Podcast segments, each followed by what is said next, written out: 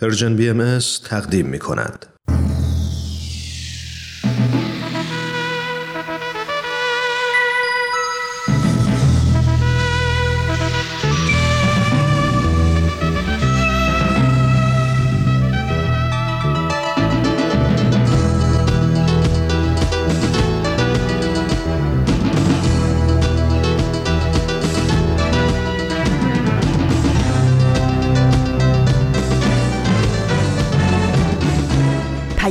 دوست. برنامه ای برای تفاهم و پیوند دلها.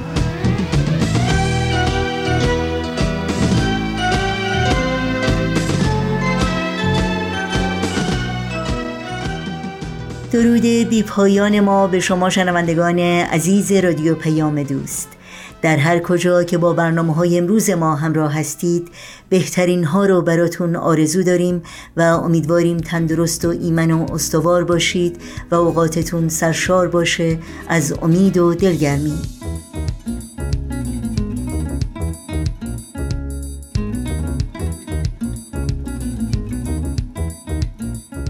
نوشین هستم و همراه با همکارانم پیام دوست این چهارشنبه 21 تیر ماه از تابستان 1402 خورشیدی برابر با دوازدهم ماه ژوئیه از سال 2023 میلادی رو با برنامه های جهان ایده ها و خبرنگار تقدیم شما می کنیم. تماس با ما رو هم برقرار نگه دارید و با مطرح کردن نظرها و پیشنهادهای خودتون ما رو در تهیه برنامه های مورد علاقتون یاری بدین. همه برنامه های رادیو پیام دوست در شبکه های اجتماعی زیر اسم Persian BMS در دسترس شماست. اطلاعات کامل راه های تماس با ما اطلاعات برنامه ها و لینک برنامه ها و همینطور پادکست های ما رو می‌تونید در صفحه تارنمای سرویس رسانه فارسی بهایی persianbahaimedia.org جستجو کنید. و اگر در صفحه نخست همین وبسایت در قسمت ثبت نام در خبرنامه ایمیل آدرس خودتون رو وارد بکنید اول هر ماه خبرنامه سرویس رسانه فارسی باهایی رو دریافت خواهید کرد و در جریان تازه ترین های این رسانه قرار خواهید گرفت.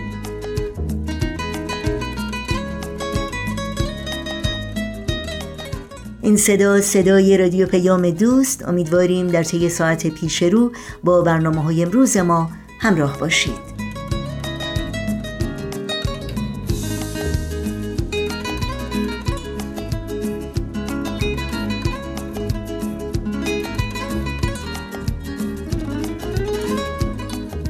جهان ایده ها اولین بخش پیام دوست این چهارشنبه ماست که چون همیشه فرصت خوبی رو برای آشنایی با ایده های خلاق و سازنده فراهم می‌کنه. با هم بشنویم. جهان ایده ها هدف از بحث و استدلال چیست؟ دانیل کوهن استاد فلسفه نشان می دهد که بحث به نیت ساکت کردن یا بردن از حریف باعث می شود خودمان را از فواید بحث کردن محروم کنیم. سخنرانی کامل او را می توانید در وبسایت ted.com بشنوید.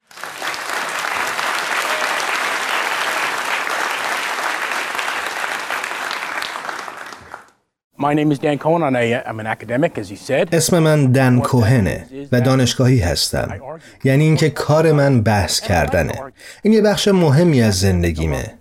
و من دوست دارم که بحث کنم چون فقط دانشگاهی نیستم فیلسوفم هستم. اگه راستشو بخواید به نظر خودم خیلی هم خوب بحث می‌کنم. و البته علاقه دارم درباره بحث کردن خیلی هم فکر کنم. تو این مدتی که درباره بحث کردن فکر کردم که الان چند دهه میشه به چند معما برخوردم. یکی از این معماها اینه که در بحث کردن بهتر شدم اما هرچه بیشتر بحث می‌کنم و در بحث کردن بهتر میشم بیشتر میبازم. و این معماست. و معمای دیگه این که من واقعا از این قضیه هیچ شکایتی ندارم. چرا هیچ شکایتی از باختن ندارم و چرا فکر می‌کنم بحث کننده های خوب بهتر میبازن؟ معمولا وقتی درباره بحث و استدلال صحبت می‌کنیم زبانی خیلی نظامی به کار می‌بریم دنبال استدلال های محکم هستیم. استدلال هایی که پرزور باشن و درست به هدف بزنن. دنبال این هستیم که از خودمون دفاع کنیم و استراتژی منظمی داشته باشیم. دنبال استدلال هایی هستیم که دمار در بیارن. اینا همون استدلال هایی هستن که ما میپسندیمشون. این نوع فکر کردن درباره استدلال و بحث خیلی رایجه. وقتی از بحث کردن صحبت میشه احتمالا این همون چیزیه که به یاد ما میافته. نوعی الگوی جنگ و جدال. اما استفاده از استعاره یا الگوی جنگ و جدال در بحث کردن تأثیرات ناجوری بر نحوی بحث کردن ما داره. Oh, and one more thing, and as an educator, this is the one that, that really bothers me. به عنوان معلم این همون چیزیه که واقعا منو آزار میده. اگه بحث به مفهوم جنگ کردن باشه اون وقت یاد گرفتن معادل میشه با باختن. بگذارید منظورم رو توضیح بدم. فرض کنید شما و من یه بحثی بینمون هست. شما به درستی قضیه الف اعتقاد دارید و من ندارم. من می‌پرسم خب چرا فکر می‌کنی قضیه الف درسته و شما دلایلتون رو برام میگید؟ بعد اشکالی می‌بینم و میگم خب پس فلان موضوع چی؟ و شما جواب اشکال من رو می‌دید. و من می‌پرسم خب منظورت چیه؟ در اینجا چطور به کار میره؟ و شما به سوال من پاسخ می‌دید. حالا فرض کنید که در انتهای کار من اعتراض کردم. پرسش کردم و هر نوع مثال نقضی رو مطرح کردم و در همه این مواردم پاسخ شما به من راضی کننده بوده. پس در انتهای کار میگم می‌دونید چیه؟ به نظرم حق با شماست. قضیه الف درسته. بنابراین من الان باور جدیدی دارم و این هم یک باور علکی نیست بلکه باوری سنجیده است که به خوبی بیان شده و محک خورده. من اینجا چیز جدیدی یاد گرفتم. اما کی برنده بحث بود؟ استعاره جنگ به ما میگه که تو بردی. با اینکه من تنها کسی هستم که چیز جدیدی یاد گرفته. از متقاعد کردن من چی نصیب تو شد؟ قطعا ازش لذت بردید. شاید به خودت هم قره شدی و شاید موقعیت شغلی بهتری تو رشتت پیدا کنی. این شخص استدلالگر خوبیه. اما از نظر علمی از نظر یادگیری چه کسی برنده شد؟ استاره جنگی ما رو وامی داره که فکر کنیم که تو برنده شدی و من باختم. با اینکه فقط من چیزی آیدم شد. این طرز تفکر اشکالی داره که اگه من بتونم واقعا می‌خوام تغییرش بدم. اگه انواع جدیدی از بحث کردن رو بخوایم باید به انواع جدیدی از بحث کننده ها فکر کنیم. خب اینو امتحان کنید. همه اون نقش هایی رو که مردم در بحث کردن بازی می کنند در نظر بگیرید. در جدل یا بحث متخاسمانه یه طرف حریف رو داریم و یه طرف رفیق. در بحث کلامی شنونده داریم استدلال کننده داریم. همه این نقش ها رو داریم. حالا آیا می‌تونید مباحثه ای رو تصور کنید؟ در عین اینکه یکی از طرفین بحث هستید در میون کسانی هم که بحث شما را تماشا می کنند باشید؟ آیا می‌تونید خودتون رو در حالی تصور کنید که دارید بحث می‌کنید؟ اون بحث رو میبازید و با این حال در آخر بحث میگید؟ عجب بحث خوبی بود. می‌تونید این کار رو بکنید؟ فکر کنم بتونید. به نظر من اگه بتونید چنین نوعی از بحث کردن رو تجسم کنید که در اون بازنده بتونه به برنده و حضار و همینطور هیئت داوری بگه آره بحث خوبی بود یه مباحثه خوب رو تجسم کردید. و مهمتر از اون فکر می کنم شما یه بحث کننده خوب رو تصور کردید بحث کننده ای که ارزش داره تلاش کنید مثل اون باشید An arguer that's worthy of the kind of arguer you should try to be. Thank you. متشکرم.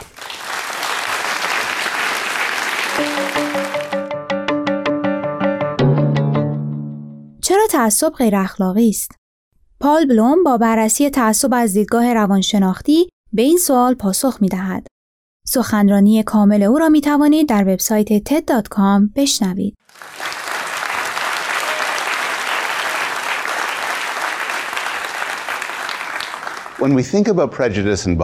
وقتی درباره تعصب فکر می‌کنیم ذهنمون به سمت آدمای دیوانه و شروری میره که کارهای احمقانه و شر می‌کنن. ویلیام هزلیت منتقد بریتانیایی به طور اجمالی این ایده را چنین بیان کرده. تعصب زاده جهله من امروز می‌خوام شما رو متقاعد کنم که چنین برداشتی اشتباهه. می‌خوام متقاعدتون کنم که تعصب و جانبداری طبیعی و در بیشتر موارد منطقی و حتی اخلاقیه. به عقیده من وقتی به این مهم پی ببریم بهتر می‌تونیم زمانی که هر کدوم از این دو به بیراه میرن و نتایج وحشتناکی به بار میارن سبک سنگینشون کنیم و بهتر دربارشون تصمیم بگیریم.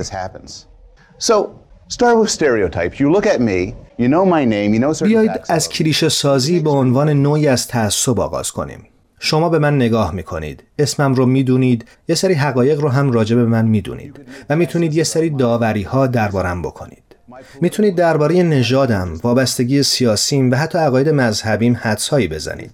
و نکته اینجاست که این پیش داوری ها در بیشتر موارد درست از آب در میان. ما تو اینجور کارا خیلی خوبیم و تو این کارا خوبیم چون توانایی ما در کلیشه ساختن درباره مردم یه جور خلق و ذهنی نیست بلکه مورد مشخصی از روندی کلی تره. بدین معنا که ما از ارتباط با اشیا و آدمهایی که در دستبندی های مختلف قرار می گیرند تجربه هایی به دست آوردیم و می‌تونیم این تجربه ها را به موارد جدیدی از این دستبندی ها تعمین بدیم. برای مثال هر یک از ما تجربه زیادی درباره صندلی، سیب و سگ داریم و بر همین اساس در مواجهه با نمونه های جدید می‌تونیم حدس هایی بزنیم. صندلی برای نشستن، سیب برای خوردن و سگ پارس می‌کنه. حالا ممکنه بعضی وقتا حدسای ما اشتباه باشن. ممکنه وقتی روی صندلی میشینید بشکنه. ممکنه سیب مسموم باشه یا اصلا سگ پارس نکنه. اما در بیشتر موارد حدس هامون چه در زمین های اجتماعی چه غیر اجتماعی درستند. اگه نمی‌تونستیم درباره چیزهای جدیدی که باشون برخورد می‌کنیم حدس بزنیم، نسلمون از بین می‌رفت. و در واقع ویلیام هزلید بعدها در مقاله ارزشمندش به این مهم اذعان می‌کنه که بدون کمک تعصب و آداب و رسوم نمیشه از یک طرف اتاق به طرف دیگه رفت. نمیشه در شرایط مختلف درست رفتار کرد و نمیشه در ارتباطات خود در زندگی هیچ احساسی داشت. کلیشه ها هم ممکنه به بیراهه برن. گرچه بیشتر موارد منطقی و سودمندن اما در بعضی مواقع هم غیر منطقی هن. پاسخ نادرست به پرسش ها میدن و در موارد دیگه به نتایج کاملا غیر اخلاقی منجر میشن. یکی از این موارد که بیشتر از همه مورد مطالعه قرار گرفته نژاده. قبل از انتخابات 2008 تو آمریکا یه تحقیق بسیار جالب انجام شد که روانشناسان اجتماعی میزان آمریکایی بودن نامزدها را از دید مردم مورد مطالعه قرار دادن. در یکی از تحقیقاتشون اوباما و مکین رو با هم مقایسه کردند و دریافتن که از نظر مردم مکین آمریکایی تر از اوباما بود. نتیجه ای که خیلی ها از شنیدنش تعجب نکردند. مکین یه قهرمان پر افتخار جنگه و بسیاری آشکارا به این باور دارند که او بیشتر از اوباما پیشینه آمریکایی داره. اما در این تحقیق اوباما با تونی بلر نخست وزیر بریتانیا هم مقایسه شد. و مردم بلر رو هم آمریکایی تر از اوباما دونستن. با اینکه به خوبی می‌دونستند که بلر اصلا آمریکایی نیست اما پاسخی که دادن البته متأثر از رنگ پوستش بود. So now that we know about this, how do we combat it? پس الان که اینو می‌دونیم چطور باهاش مبارزه کنیم؟ عقل می‌تونه بر احساس پیروز بشه. عقل می‌تونه انگیزه بشه که همدلیمون رو به انسانهای بیشتری گسترش بدیم. و می‌تونه باعث بشه سنتها و خط قرمزها و قوانینی خلق کنیم که ما را از قضاوت زود هنگام و تصمیم گیری های عجولانه باز بداره. این قانون اساسیه. قانون اساسی چیزیه که در گذشته نوشته شده و امروز به اجرا در میاد. و چیزی که میگه اینه که هر چقدر که دلمون بخواد یه رئیس جمهور محبوب رو برای بار سوم انتخاب کنیم یا هر چقدر هم که آمریکایی های سفید پوست ممکنه تمایل به بازگردوندن بردهداری داشته باشن غیر ممکنه. نمی‌تونیم. ما خودمون رو محدود کردیم. و در کارهای دیگه هم خودمون رو محدود می‌کنیم. می‌دونیم که وقتی نوبت انتخاب کسی برای شغلی یا برای دریافت جایزه می‌رسه، تعصب شدیدی به نژاد خاصی داریم. یا به جنسیت یا اینکه چقدر طرف جذابیت داره. و بعضی وقتا هم میگیم خب همینه که هست.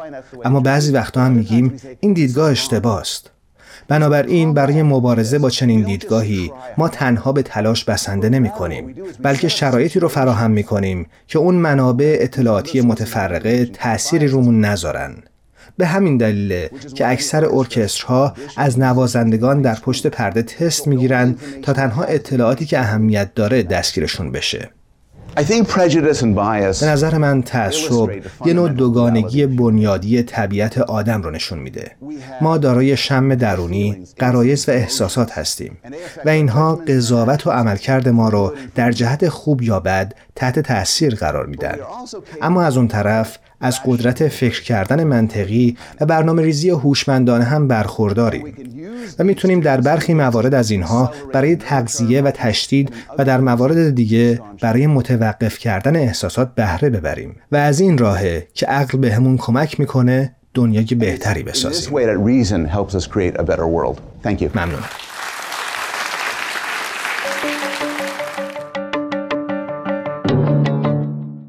شما شنونده برنامه جهان ایده ها از رادیو پیام دوست بودید. یادآوری کنم که برنامه های هر روز ما در شبکه های اجتماعی فیسبوک، یوتیوب، ساوند کلاود، اینستاگرام و تلگرام زیر اسم ام اس در دسترس شماست. امیدواریم مشترک رسانه ما باشید و اگر برنامه ها رو پسندیدید به اونها امتیاز بدید و با دیگران هم به اشتراک بگذارید. آدرس تماس با ما در کانال تلگرام هست at persianbms underscore contact. از شما دعوت می کنم با قطعه موسیقی با برنامه های امروز رادیو پیام دوست همراه بمونید.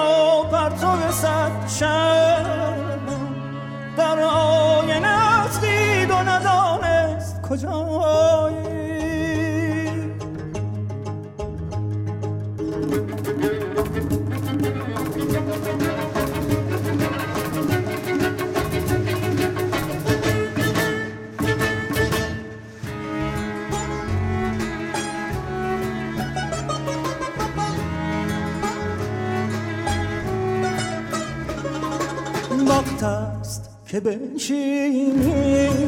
یا گیسو با چایی تا با تا بگویم غم شبهای جدایی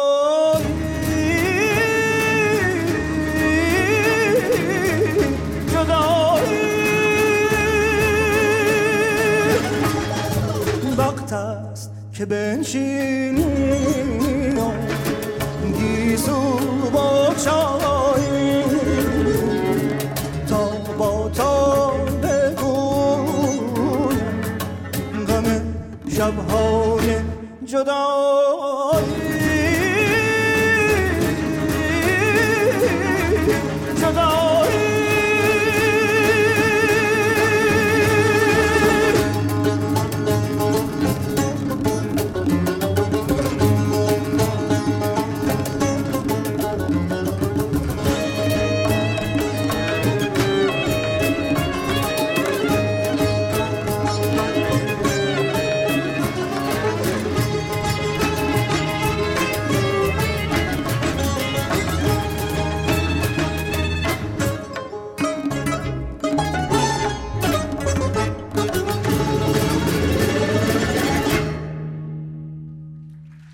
روز روز چهارشنبه است و فرصت دیگری برای همراهی با خبرنگار. با این یادآوری که این برنامه بازپخش خواهد بود. خبرنگار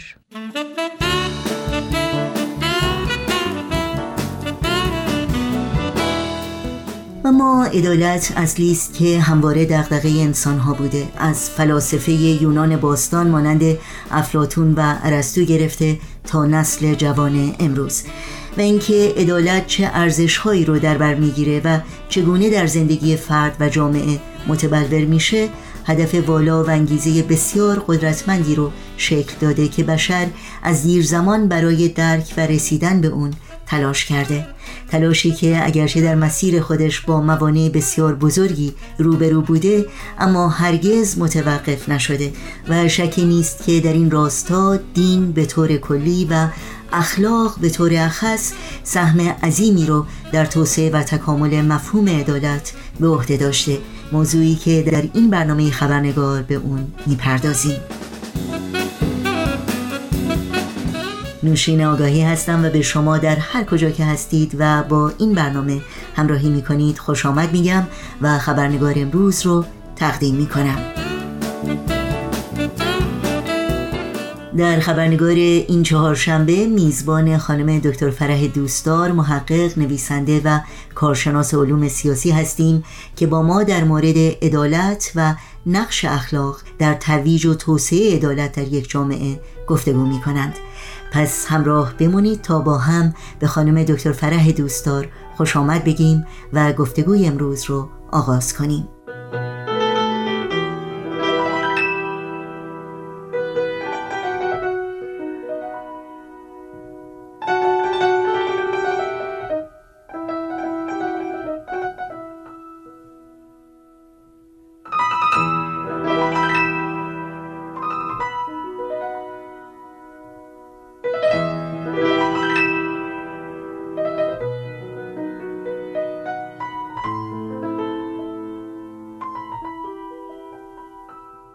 خانم دکتر فرح دوستدار درود بر شما. به برنامه خبرنگار بسیار خوش آمدید و بی نهایت خوشحالم که بار دیگر شما رو در این برنامه داریم. منم از دعوت شما سپاسگزارم و خوشوقتم که در برنامه شما شرکت می‌کنم.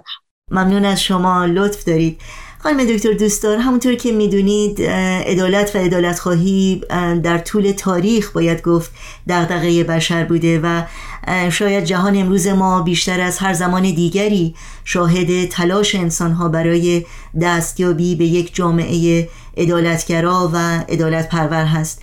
بنابراین در ابتدای این گفتگو می‌خواستم خواهش کنم اگر ممکنه تعریفی رو در مورد مفهوم عدالت برای شنوندگانمون بفرمایید. از نظر فردی عدالت یک فضیلت اخلاقی همیشه محسوب می شده به این معنی که انسان اون چرا که برای خودش می‌خواد باید برای دیگران هم بخواد.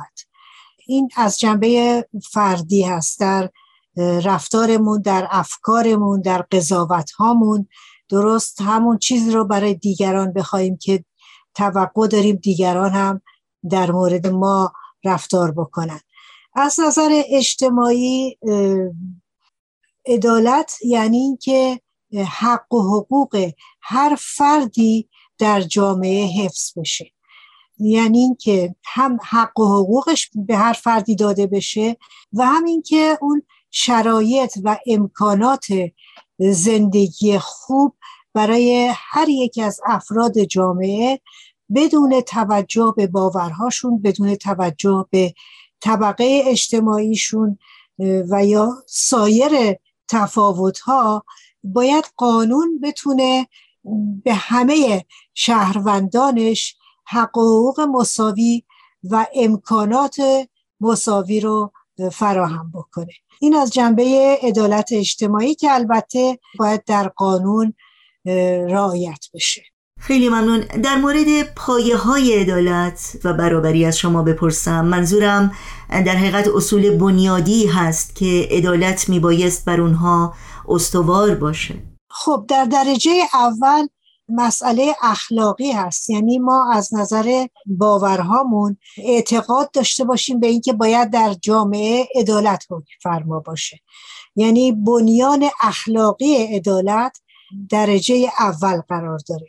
و بعد تغییر قوانین و به اصطلاح اون اصولی است که در جامعه حکم فرما میشه.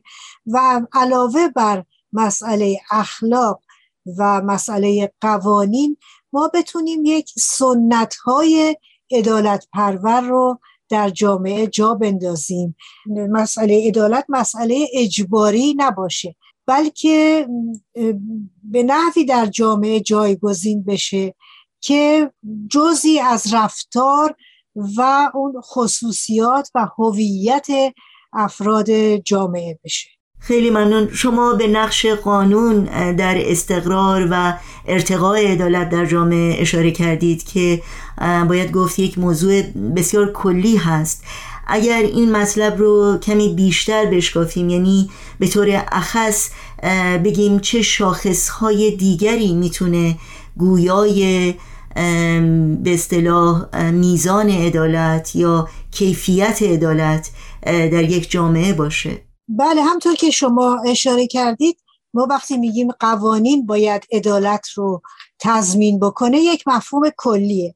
در جزئیاتش که بخوایم وارد بشیم خب اینکه یک جامعه نسبت به زنانش چه رفتاری داره؟ چون خانم ها هم بخشی از این جامعه هستن و به طور قانونی می‌تونیم اونها رو مساوی قرار بدیم. ولی آیا در عمل این اجرا میشه؟ تا چه حد اجرا میشه؟ که ما در این زمینه حتی در کشورهای غربی هم هنوز به اون تصاوی کامل نرسیدیم. و یا در مورد محیط زیست در مورد رفتار با جوانان با اف با کودکان. رفتار با افراد محسن و پیر که نمی‌تونن صدای خودشون رو به اصطلاح به وسیله رسانه ها به گوش افکار عمومی برسونن. با افراد بیمار افرادی که علیل هستن نقص عضوی دارن در یک جامعه چجور رفتار میشه. نه فقط قوانین بلکه رفتار ما انسان ها نسبت به اونها چگونه است تا چه حد مراعات می‌کنیم تا چه حد به محیط زیست اهمیت میدیم به اینکه انواع مختلف حیوانات در این طبیعت باقی بمونه چون بقای طبیعت به اون وابسته است. تا چه حد به حیوانات رحم و شفقت داریم و حفظ جان اونها رو واقعا در برنامه کارمون قرار میدیم. تا چه حد به علم و فرهنگ اهمیت میدیم.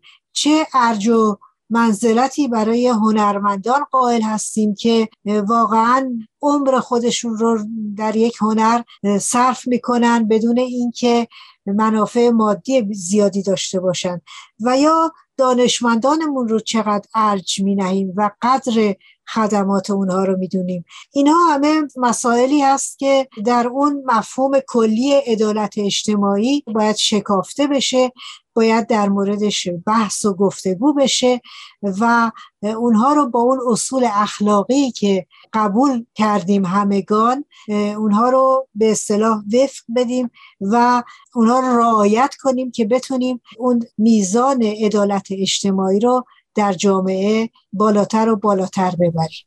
شما به اهمیت اخلاق به عنوان یکی از پایه های عدالت اشاره کردین. دوست داشتم بخش کوتاهی رو از پیام 23 اردیبهشت 1393 خورشیدی که بیت لعظم عالی ترین مرجع اداری جامعه جهانی بهایی خطاب به بهایان ایران فرستادند. با شما و شنوندگانمون سهیم بشم که واقعا بسیار تعمل برانگیز هست. در این پیام آمده که ظلم و ستم که در ظلمت کذب و نادرستی نش و نما می کند البته از تابش نور صداقت و محبت گریزان است. زیرا که این تابش معالا تاریکی تعصبات را بزداید و راه عدالت و مساوات را روشن نماید. به نظر میاد یعنی باید بگم درک شخصی من از این بیان این هست که یکی از بزرگترین موانع در راه دست یافتن به عدالت و برابری تعصبات هست. شما خیلی بیان زیبایی رو در اینجا از پیام های بیت لازم مرور کردین. البته مسئله تعصب اینجا خیلی اهمیت داره ولی نکته دیگه ای که من از این پیام می‌تونم استخراج کنم اهمیت محبته. یعنی محبت شرط اساسی هست که اون رو تشبیه می‌کنم به تابش نور به تابش نور آفتاب که در اثر این محبت تعصبات از بین میره و راه برای عدالت و مساوات باز میشه. یعنی همونطور که شما اشاره کردید تعصبات مانع اصلی هست ولی برای اینکه این تعصبات از بین بره ما باید بتونیم محبت همبستگی همیاری رو در جامعه گسترش بدیم و مسئله صداقت صداقت و محبت رو عنوان می‌کنن. یعنی هر دو اینها چه نقش مهمی داره در اینکه ما بتونیم ظلم و ستم رو در جامعه از بین ببریم. یعنی اون ظلمت کذب و نادرستی که در جامعه حکم فرما هست ما با نور صداقت و محبت می‌تونیم این تاریکی رو در جامعه از بین ببریم. در پیام دیگری مورخ 13 فروردین 1389 خورشیدی یا دوم آوریل 2010 در خصوص اهمیت اخلاق در تحقق عدالت اجتماعی بیان دیگری واقعا حائز اهمیت زیادی هست و اون این که تحقق عدالت اجتماعی در شرایطی امکان پذیر خواهد بود که همگان از رفاه نسبی مادی برخوردار و در اکتساب خصائص معنوی کوشا باشند. بنابراین راه حل اساسی مشکلات اقتصادی جهان را باید در توجه همزمان به موازین علمی و اصول روحانی جستجو نمود. درک من از این بیان واقعا اهمیتی است که بود مادی و معنوی در تحقق عدالت در جامعه واقعا باید همسان بهش توجه بشه. در این بیان در واقع اون دیدگاه اصلی جامعه بهایی عنوان میشه. چون ما می‌دونیم که الان در دنیای آزاد مسئله عدالت خیلی تکیش روی مسائل اقتصادی هست که چگونه ما بتونیم توزیع و تقسیم ثروت رو به طور عادلانه انجام بدیم که بیعدالتی در دنیا کم بشه. در این بیان عنوان می‌کنن که مسلما شرط عدالت اجتماعی این هست که افراد از یک رفاه نسبی برخوردار باشند ولی این رفاه نسبی رو ما به زور و به اجبار نمی‌تونیم و یا فقط به حکم قانون نمی‌تونیم در دنیا برقرار کنیم. چون همیشه انسان ها یک راهی رو پیدا می‌کنن برای گریز از این قانون. و تحولات اقتصادی دهه های اخیر نشون داده که چگونه در یک اقتصاد آزاد با اینکه مسئله عدالت خیلی اهمیت داره عدالت اقتصادی عدالت اجتماعی ولی چگونه یک عده قلیلی می‌تونن در واقع بیشتر ثروت جهان رو به خودشون اختصاص بدن در حالتی که یک اکثریتی در فقر و در گرسنگی و در نیاز مادی به سر می‌برد. در نتیجه اون چه که تعالیم بهایی خواستارش است این است که مشکلات اقتصادی جهان رو باید با توجه به مسائل هم علمی و هم اصول روحانی حل کرد. یعنی تا زمانی که در باور ما در قلب ما این مسئله جایگزین نشه که ما باید از خیلی از به اصطلاح بلند پروازی هامون صرف نظر کنیم. در نظر بگیریم میلیونرهای دنیا رو. اگر قدری اونها از منافعشون کوتاه بیان می‌تونه این ثروتی که وجود داره بهتر تقسیم بشه. در نتیجه مسائل معنوی و روحانی که در واقع پایه های عدالت اجتماعی هستن خیلی مهمه در حل مشکلات اقتصادی دنیا. خیلی ممنون. اجازه بدیم برای حسن ختام صحبت های امروز بخش کوتاه اما بسیار پرباری رو از پیام دیگر بیت اعظم خطاب به بهایان ایران با هم مرور بکنیم. در این پیام که روز 25 مهر 1396 خورشیدی ارسال شده با اشاره به تعالیم آین باهایی آمده است که اخلاقیات و روحانیات شالوده است محکم برای هر جامعه پیشرو و اساسی است مستحکم برای حفظ و تعادل نظم اجتماعی و پیشبرد رفاه و ترقی همگانی و اینکه صداقت و امانت موجب افزایش توانایی جمعی گسترش صنعت و اقتصاد و پیشبرد دیگر مشروعات مفید و سازنده است.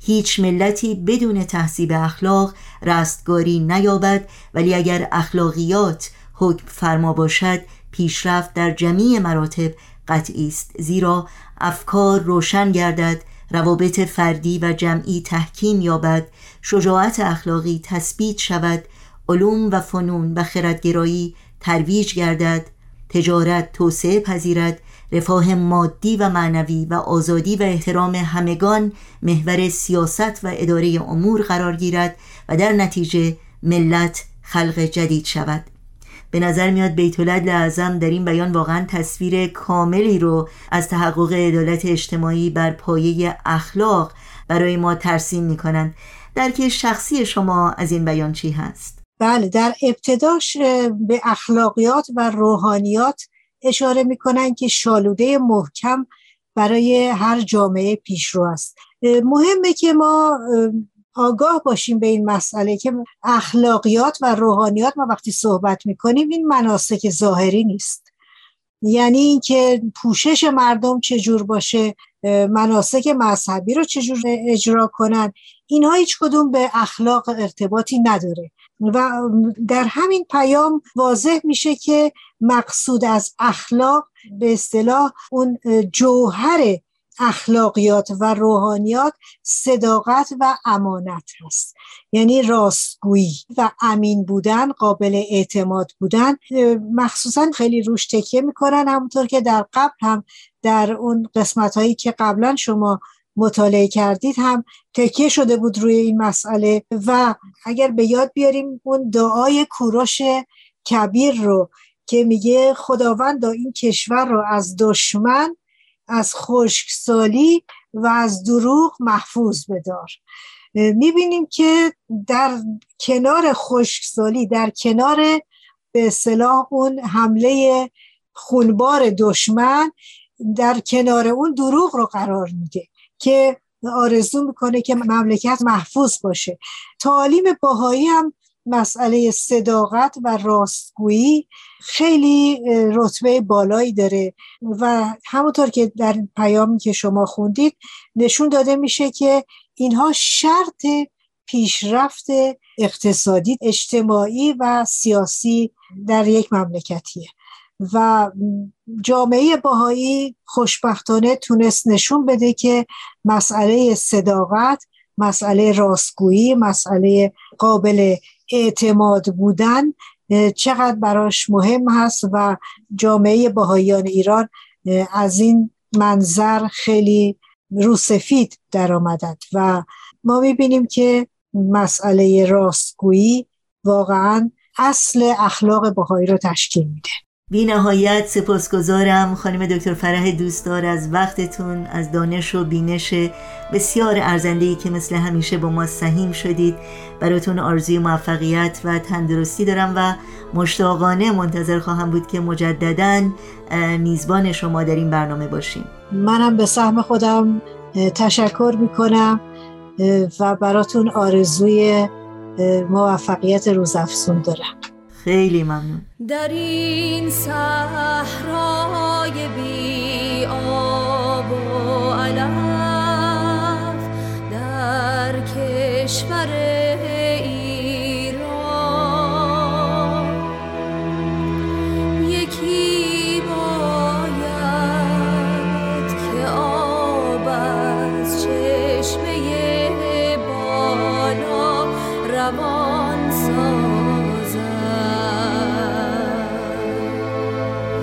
به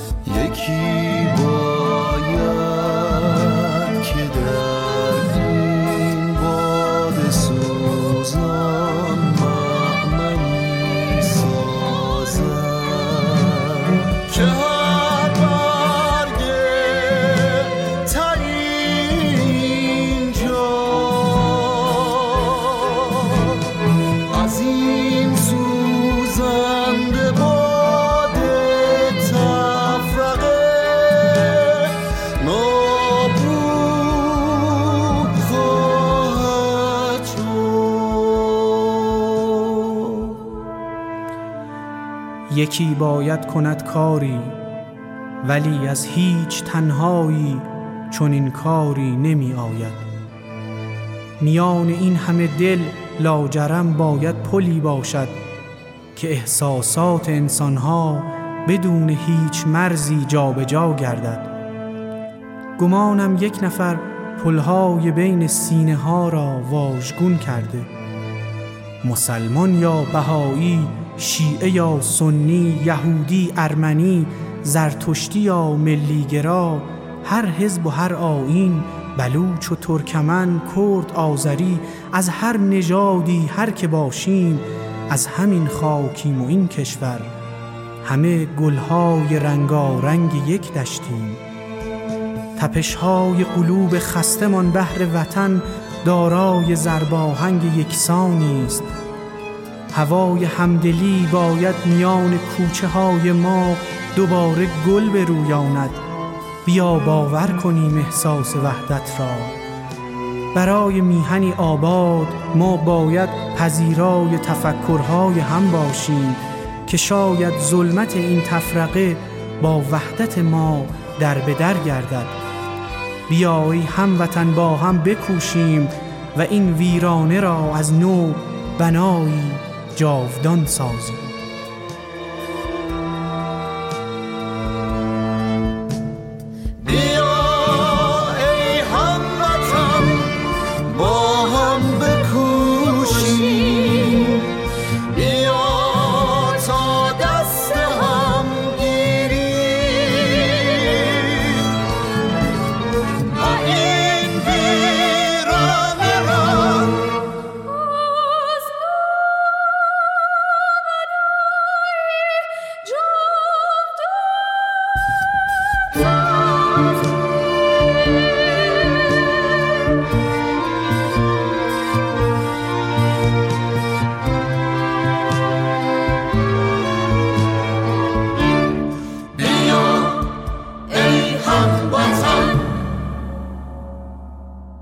اینجا به پایان برنامه های این چهارشنبه رادیو پیام دوست می‌رسیم.